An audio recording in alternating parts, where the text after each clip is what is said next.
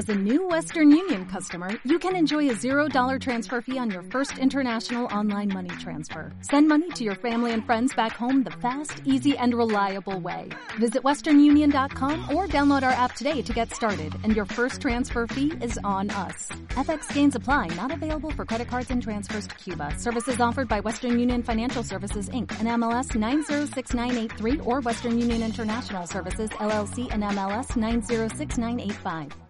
Mamarazzi Radio. Hola mamarazzis, ¿cómo están? Ah, yo un poquito mormada. Mi nombre es Odria Ronis. Estamos eh, grabando este podcast el día de hoy aquí desde Playa del Carmen, Quintana Roo. Como todos casi los lunes para presentarnos el martes. Estoy con mi compañera Sujei. Hola Sujei. Hola Odri, hola mamarazzis, ¿cómo están? Ya preparándonos para nuestro podcast del día martes, que sabemos que están bien pendientes y que nos escuchan en todo México y el mundo. Sí, y pues hoy vamos a hablar de, de algo muy importante por reconocer sobre todo eso, darnos cuenta de que existe, que lamentablemente existe, que las cifras estadísticamente hablando son muy altas. Y bueno, estamos hablando de la violencia, la violencia en específico en contra de las mujeres, eh, en realidad en general, vamos a hablar cómo prevenirnos de, de, de la violencia en general y recordemos que la violencia no nada más son los golpes o la fuerza que se ejerce en contra de alguien, sino también se puede ejercer violencia psicológica, violencia verbal y Económica. Sí, la verdad es que todo este tipo de pues de violencia se deben no se deben permitir y el día de hoy Sujei nos va a presentar a la invitada que ay que se ve que sabe muchísimo del tema.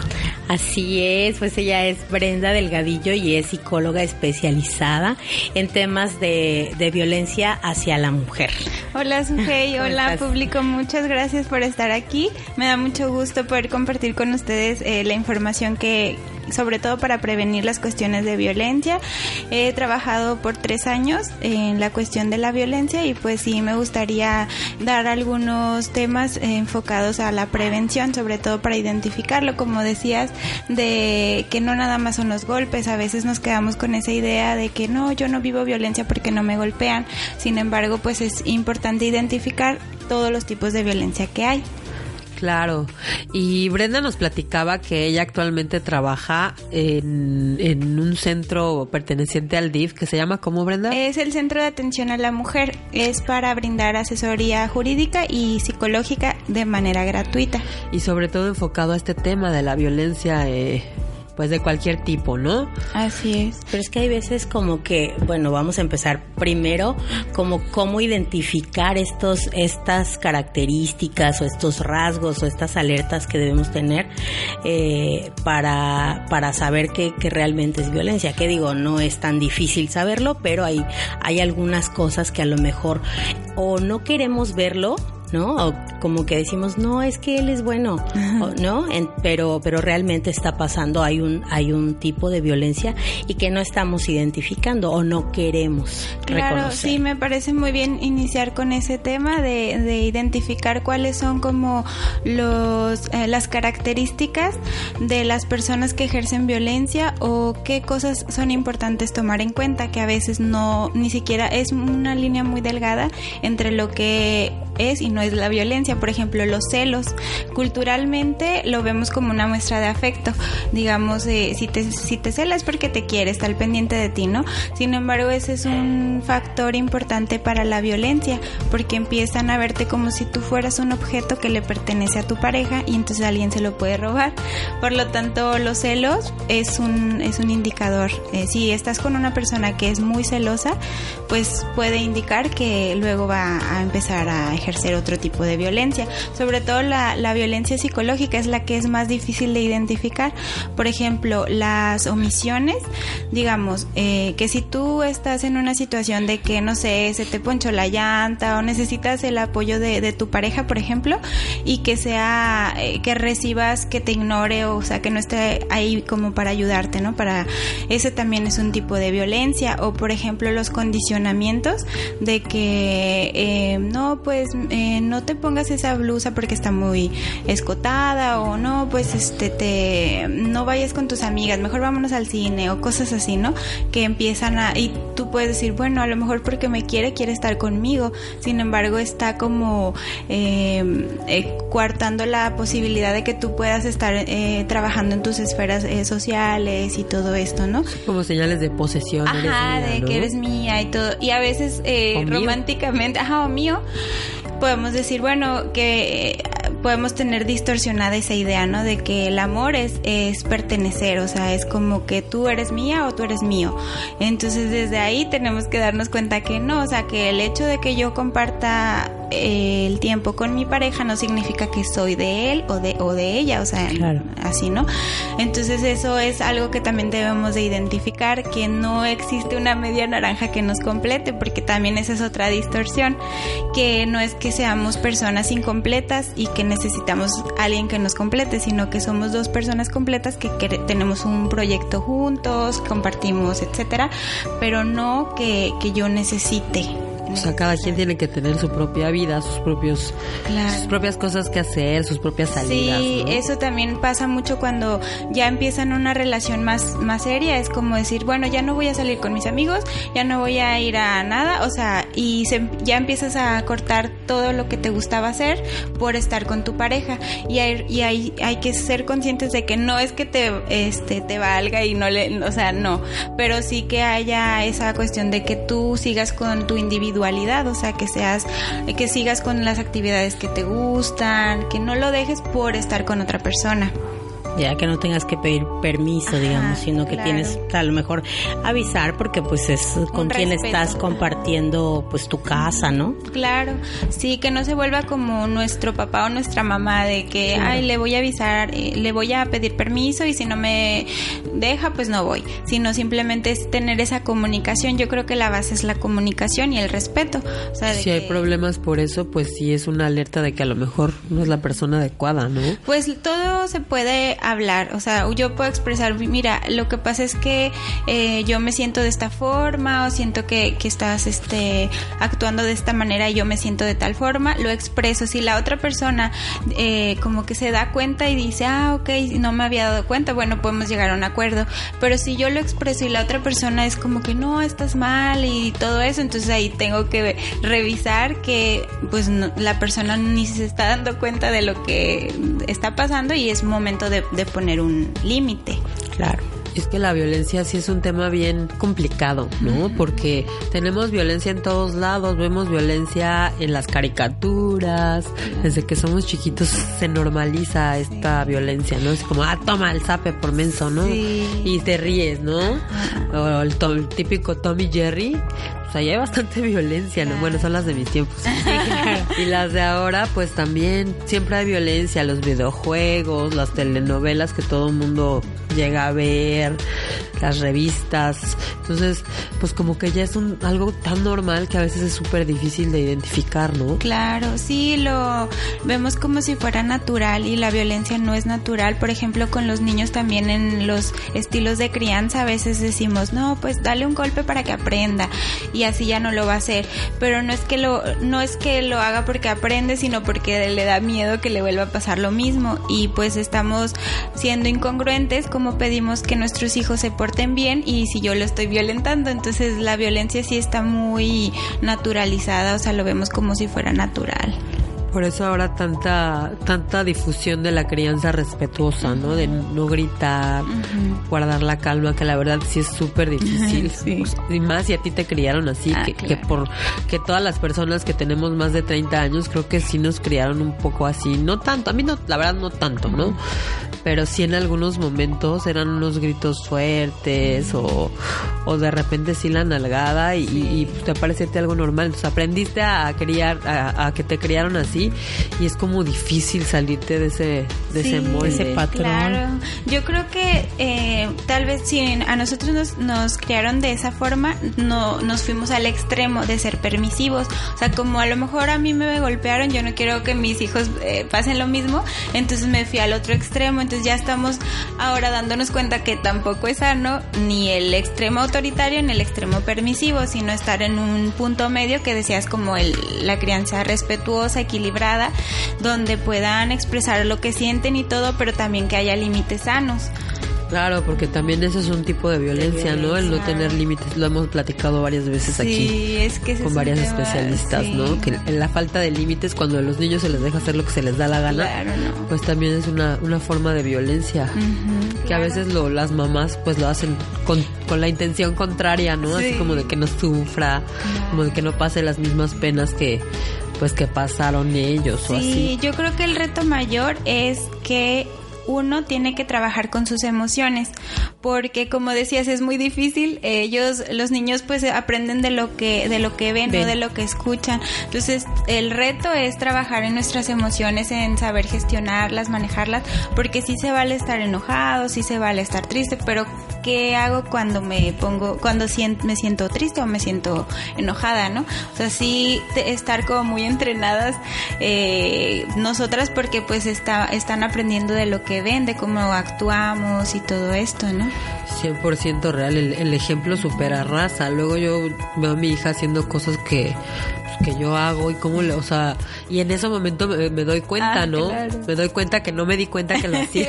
Claro, el, bueno, a mí me pasa el no grites, pero pues yo también estoy gritando, ¿no? Su papá está gritando, Sí, entonces claro. ella está aprendiendo lo que ve y lo que escucha, como dices. Oye, eh, hablabas de algo del violentómetro, ¿cómo? Sí, también cómo es, esto? algo que, que mm, existe, que la violencia se puede medir.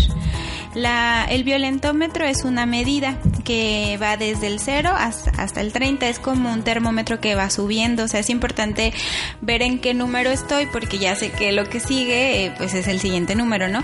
Por ejemplo, empieza desde el 0, a- bueno, el 1 podría ser una broma hiriente, el 2 podría ser un- una mentira, un chantaje y va así en escalada. Aquí lo tengo, mira, vamos, vamos a darle Sí, una leída. claro. El violentómetro que fue una iniciativa del Instituto Politécnico Nacional de la Unidad Politécnica de Gestión de Perspectiva de Género. Y si, como dices tú, uno, bromas hirientes. Dos, chantajear. Tres, mentir, engañar. Te lo sabes re bien, ¿eh? El tres, ignorar, ley del hielo. Cuatro, celar. Cinco, culpabilizar. Seis, descalificar. 7 ridiculizar, ofender, 8 humillar en público, 9 intimidar, amenazar, 10 controlar, prohibir, que es de lo que hablábamos ahorita, y ahí ya se empieza a poner, va de amarillo Ajá. a morado, aquí ya se empieza a poner rojito, controlar y prohibir amistades, familiares, dinero, lugares, apariencia, actividades, celular, mails y redes sociales. También ustedes háganse un ejercicio a ver si por ahí no están ejerciendo violencia, ¿eh? El, el- Sí. el- digo, porque yo aquí ya vi dos cosas. me, estoy, me estoy proyectando. Destruir artículos personales es el 12, no el 13. Manosear 14. Caricias agresivas 15. Golpear jugando 16. Pellizcar, arañar 17. Ladrar, ah, no. Empujar, jalonear 18. Cachetear, no, no, ya si te No, cachetean ya. Obviamente aquí ya se puso rojo, ¿no? Ajá. Patear 20, encerrar, aislar 21, amenazas con objetos de armas 22, entre 22 y 23, amenazar de muerte 24, forzar a una relación sexual 25, abuso sexual 26, violar 27, mutilar 28 y ya en el 29-30 asesinar. No, pues no. Está cañón. Y ya los primeros 9 es ten cuidado, la violencia puede aumentar. Y luego los siguientes 10, reacciona, no te dejes destruir. Y el último bloque. Necesitas ayuda profesional. Así es. Ah, yo creo que necesitas ayuda profesional. En todo. ¿no? Sí. Sí, sí, claro. Oye, eh, eh, perdón, en esta en esta parte donde tú trabajas que es atención a la mujer de manera gratuita, o sea, yo creo que sí se puede como prevenir mucho, pero realmente está preparada la- el no sé, los gobiernos o las o las instituciones para para detener por ejemplo, este 29, 28, 29 y 30, donde ya llega a asesinato, porque pues tenemos unas estadísticas súper fuertes, ¿no? Claro, sí, lamentablemente pues sí tenemos números muy altos y la verdad es que sí nos falta, yo considero que sí nos falta, eh, como ha crecido muy rápido y ha ido en aumento muy rápido, considero que sí hace falta un poquito más de sensibilización por ejemplo, por parte de las personas que están eh, frente a las organizaciones de que ven lo de la violencia, como por ejemplo la Fiscalía. Y sin embargo, ahí en el centro donde yo trabajo se les da la asesoría legal y el acompañamiento, porque a veces ah, estamos en un lugar donde hay gente que viene de otros lugares, que no tiene aquí a su familia, por ejemplo, y se siente muy vulnerable. O sea, que sea, que se den cuenta que hay instancias gratuitas que les dan el acompañamiento, que las, las llevan incluso hasta la fiscalía, se quedan ahí con ellas y todo.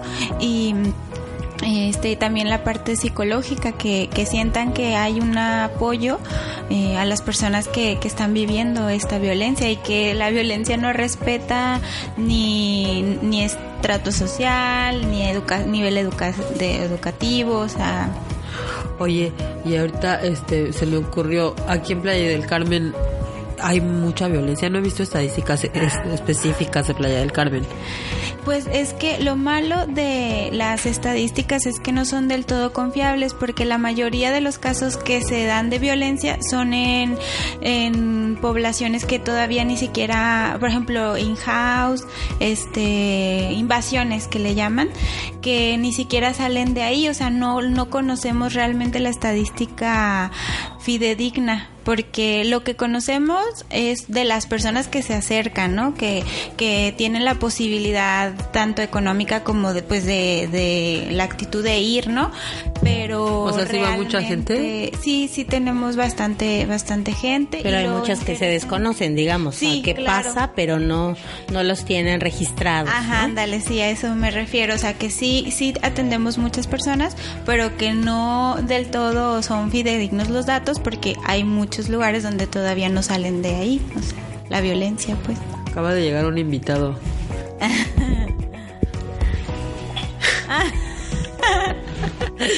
este y en México, pues se sabe que sí hay un buen de violencia contra las mujeres, ¿no? Sí, justamente el viernes, que fue 25, eh, hay una campaña que es todos los 25 de cada mes, es la campaña Únete, que es el Día Naranja, y en todo México nos unimos para trabajar contra la violencia de hacia las mujeres y las niñas.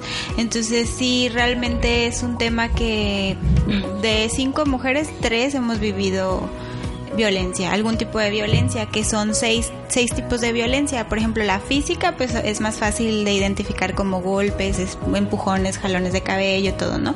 La psicológica es un poquito más difícil de identificar porque es muy sutil y va en aumento. Como decíamos, lo de los celos, lo de prohibir, no hagas esto, no hagas lo otro, los chantajes, mentiras, todo eso, ¿no? La violencia sexual también a veces eh, es difícil de identificar porque no nada más es la eh, las violaciones, sino por ejemplo de que eh, tú eh, te proponga tu pareja hacer prácticas que a ti no te gustan y al final te sientas culpable y la accedas, por ejemplo que te diga no es que si no si no lo haces conmigo yo me voy a buscar con quién estar, ¿no? O de que bueno tú estás propiciando que busque algo por fuera o cosas así, ¿no? Entonces al final eso es violencia sexual o el hecho de por ejemplo no utilizar condón, por ejemplo, también es sí sí, o sea te está violentando un derecho que tienes. Esa es violencia sexual. La violencia patrimonial es destruir objetos de valor, como veíamos en el violentómetro, por ejemplo, no sé, el celular, la ropa, artículos que son importantes para ti, los documentos, eh, credenciales y todo. Sí, oye, estoy así como con la boca abierta. y otro tipo es la económica, que esa también es como chantajear con el dinero, de que no, pues nada más te voy a dar para el gasto tanto y tú ves cómo le haces, o no te voy a dar si, si me dejas, o no te voy a dar para los niños, etcétera, ¿no? Y la violencia moral, que esa también es mmm, casi no la conocemos, que es burlarse y ridiculizarte frente a las demás personas, ya sea en una fiesta, con la familia. O minimizarte, o ¿no? Minimizar, hacerte sentir como menos frente a todos y todos se burlen, o como si fueras una niña chiquita que él es tu papá y te está regañando frente a todos. O sea, ese tipo de, de cosas es violencia moral. De, He escuchado yo de repente así como que, ay, mientras yo me voy a trabajar ni hace nada, así como de Ajá, drama, ¿no? como haciendo de menos eh, el gran trabajo que es estar en casa. Claro. Eso también es violencia moral. Oye, y en cuanto a la sexual me surgió una duda. También, pues, eh, eh, vi muchos casos cuando era adolescente de chavos que ponían borrachas a las chavas para, pues, para tener relaciones sexuales. Las, las chavas accedían, pero bajo los efectos del alcohol. Esto también se puede Sí, considerar, eso ¿no? también.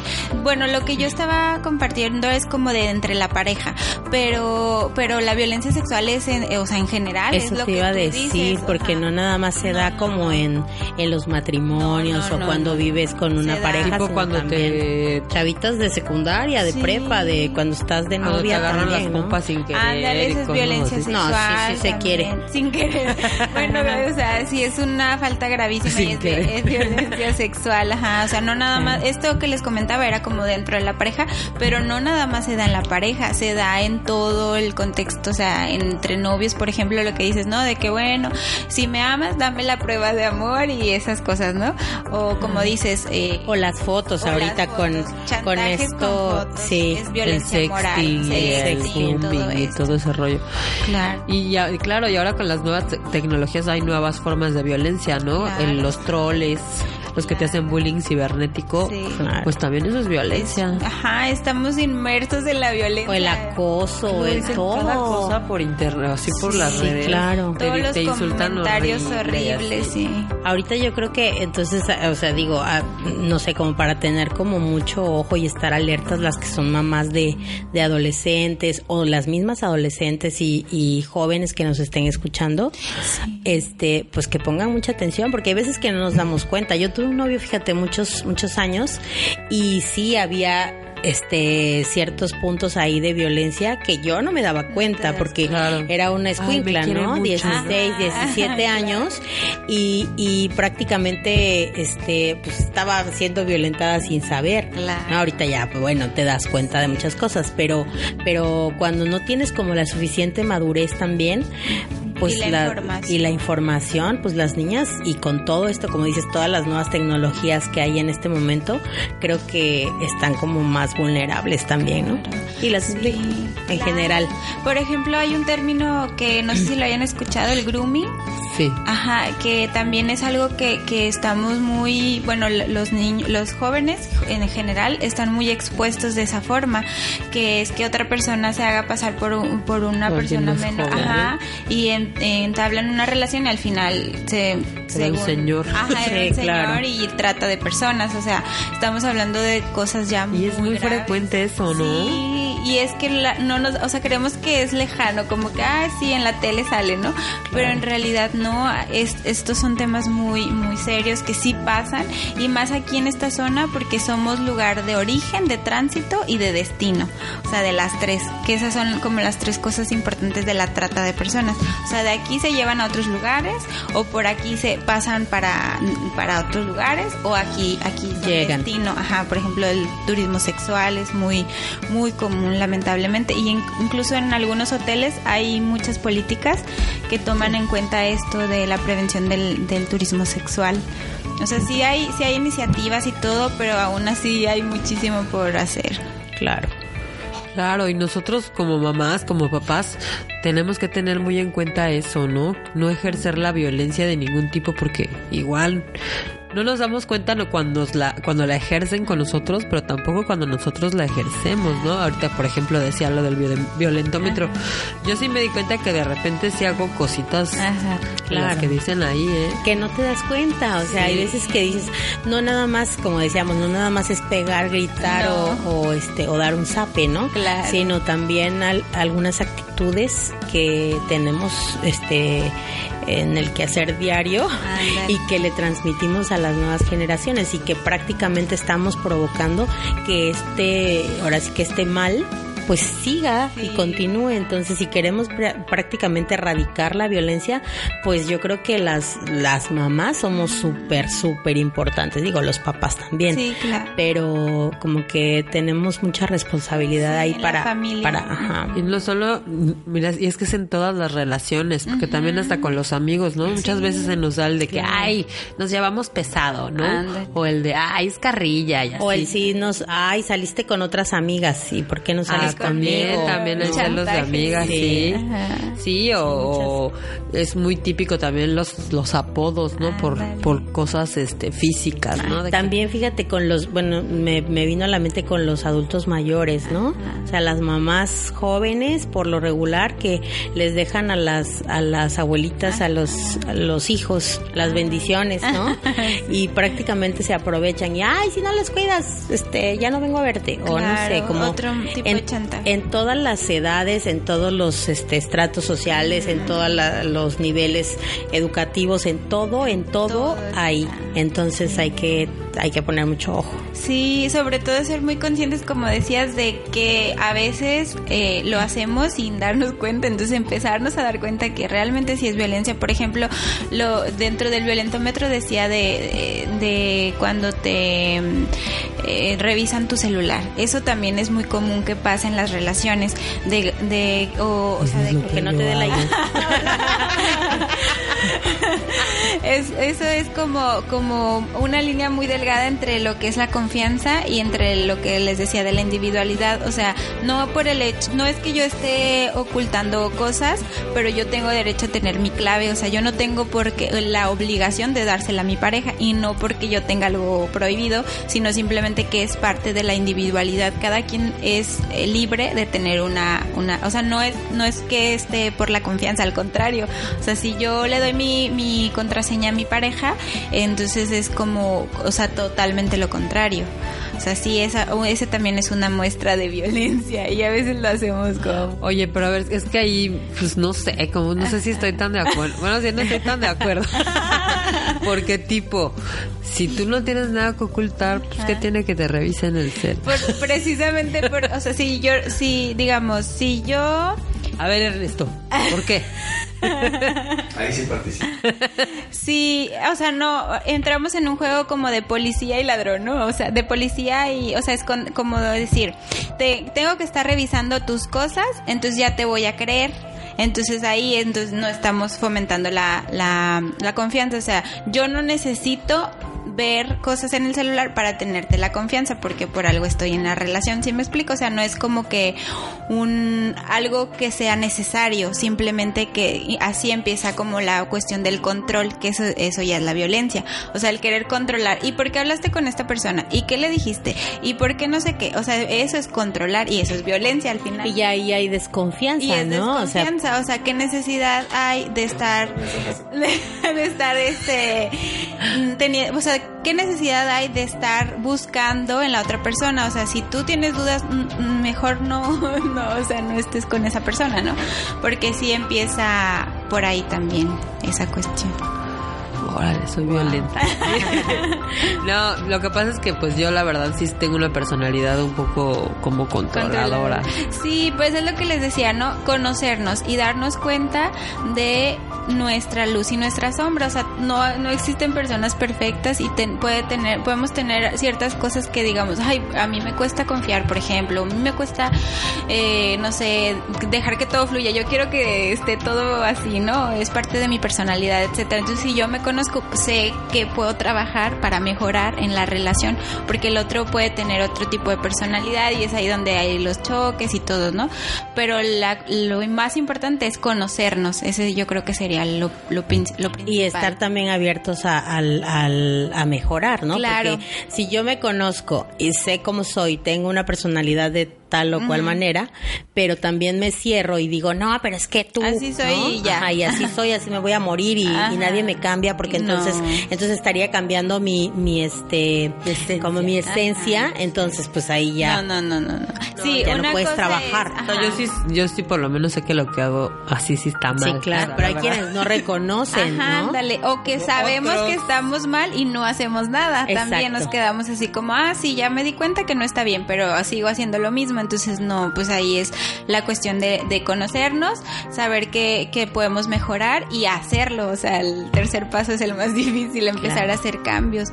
Porque si nos quedamos ahí esperando a que el otro quiera. Ándale, lo que dices, ¿no? O sea, de- de- damos la responsabilidad al otro cuando en realidad es pareja, o sea, de dos. ¿no? Claro. Claro. Oye, ¿y eh, qué podemos hacer? Tú, me, tú nos decías hace ratito que, que, pues, la gente sí puede cambiar, ¿no? Claro. Y entonces, ¿qué puedes hacer cuando ya te diste cuenta que tanto tú ejerces eh, violencia como ejercen violencia contigo? ¿Qué haces? Bueno, el primer punto, como les decía, pues es em, estar informados de lo que es sí es y lo que no es. Y hay, aquí entra algo eh, que se llama el ciclo de la violencia, que son tres etapas. La primera es como la tensión, que es cuando tenemos roces, discusiones y todo, y es normal, ¿no? Pero se empiezan a, a aumentar como en el violentómetro. Luego viene la segunda fase, que es la crisis, cuando ya explotan eh, y se empiezan a agredir físicamente, gritos, etcétera.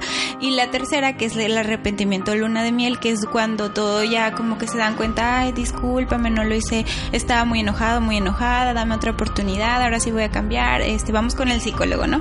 Entonces, si en esa etapa de arrepentimiento eh, la persona dice, bueno, está bien, le voy a dar una oportunidad, y luego van con el psicólogo, eh, bueno, empiezan a hacer como cambios, ¿no? Pero eh, como es un ciclo, se vuelve a repetir, entonces ahí no es que no es que quiera cambiar, porque también es importante identificarlo, o sea, que, que sea parte de la etapa de arrepentimiento y que me quiera eh, hacer creer que sí va a cambiar o cuando en realidad sí va a cambiar, o sea, y cómo identificarlo, pues que no se vuelva a repetir, repetir. esta este ciclo, ¿no?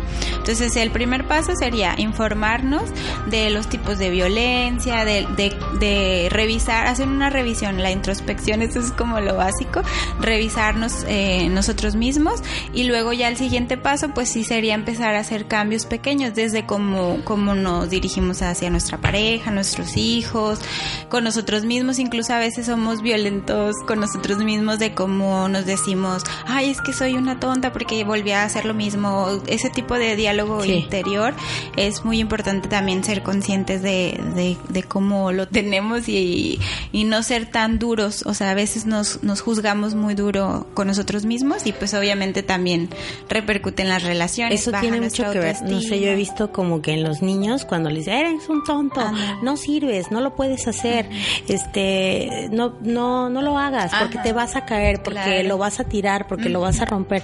Entonces todo, todo este, este, no sé, esta información, cuando creces yo creo que es así, ¿no? Ay, soy una tonta, no lo puedo Sí. hacer, ay, por mensa lo rompí. Claro. O se interioriza y tú creces creyendo eso. O sea, entonces tenemos que tener mucho cuidado de lo que le decimos a los niños porque si se les si se les va quedando la información guardada y, y actuamos lo que llamamos profecía autocumplida. O sea, si tú crees que eres una tonta, vas a ser una Claro. tonta. Claro. Ah. Claro. Y bueno, pues ya, este, bueno, si necesitamos, por ejemplo, eh, este tipo de ayuda que también la ofrecen en, en centros de, de atención, como donde tú trabajas, Centro de Atención a la Mujer, que es parte del DIF y es obviamente parte del, del, del ayuntamiento, Sí, ¿no? de- Yo creo que en cada uno de los, de los estados, de las ciudades en donde nos estén escuchando, hay un, un centro especializado o a lo mejor algún lugar donde pueden acudir y pueden recibir atención ayuda, apoyo, como le quieran llamar. Claro, eh, a veces cuando estamos viviendo violencia eh, estamos como en una visión de túnel, creemos que no hay salida, como que es lo que me tocó vivir y nadie va a estar aquí para ayudarme. Y sí, o sea, existen muchas in- instancias que trabajan para, para el bien social, como es el caso donde yo estoy, que es el Centro de Atención a la Mujer, que es gratuito y que dan asesoría legal y asesoría psicológica. Tenemos varias pláticas, varias, varios talleres que son para sensibilizarnos y empezar a, a trabajar para darnos cuenta de pues de lo que sí es y de lo que no es como decíamos, ¿no? Y, y este y bueno, el Centro de Atención a la Mujer para los que están aquí en Playa del Carmen está en el Ejido en la ca- calle 14 entre 95 y 100. Y ¿Algún pues número de teléfono? eh, sí, el 207 1477. Lo siento, siento. Y bueno, tú nos dices que ya mero, este, pues vas a emprender tu propio proyecto, ¿verdad? Sí, ya. Y ya tienes como Sí, también para, teléfono y para- todo eso. sí, también Aprovecha para promocionar. aprovechar, este, es el Centro Ámbar. Tengo la fortuna de trabajar con una colega que es española, Marisa Marza, y estamos trabajando juntas. Este proyecto se llama Centro Ámbar, que vamos a trabajar por eh, la cuestión clínica y la cuestión eh, de psicología de empresa. Entonces vamos a hacer talleres, vamos a hacer pláticas, la, la- las terapias individuales, de, o sea, la clínica, el área clínica, y tenemos nuestra página que es centroambar.com, por si gustan pueden meterse, ahí está toda nuestra información, nuestros números, nuestros, todo, todo ahí está en el Centro Ámbar. Todavía no tienen página de Facebook, ¿verdad? Sí, también, ya No también en. Facebook es ¿Cómo se llama? Centro, Centro Ámbar. Centro Ajá, Ámbar, sí. Es que busqué Centro Ámbar y me salió una estética. Ay, no. ¿Cuál es el, el, el, la- El logo es como, es un circulito color mm, como naranja. Ah, ok. Ajá. Te buscamos entonces en Centro Ámbar. Ajá. ¿Y dónde te podemos localizar además de ese? Ah, pues claro, les puedo brindar con mucho gusto mi, mi número, es el celular 984-208-1921. Por cualquier duda, eh, si gustan sacar alguna cita o algo. ¿Es Centro. Ámbar, Centro Psicológico Ámbar? Sí. ¿Sí? A ver, ¿es este? Ah, no. ¿No? Ok. Bueno, se los voy a sugerir y luego ya Ok, se lo- se perfecto. Vale. Pues muchísimas gracias, No, Brenda, gracias por tu visita, muy muy informativa. Muchas gracias, ha sido un placer para mí y ya saben, cuando quieran yo estoy feliz de, de estar aquí con ustedes. Gracias. Muchas gracias, Brenda. Sí, gracias. Pues gracias, mamarazzis, por escucharnos el día de hoy. Yo hoy un poco como Vete a, puerquito. desca- vete a descansar. y pues bueno, nos escuchamos a la próxima. A la próxima. A la próxima. Chao. Gracias, Hasta luego. bye. Bye.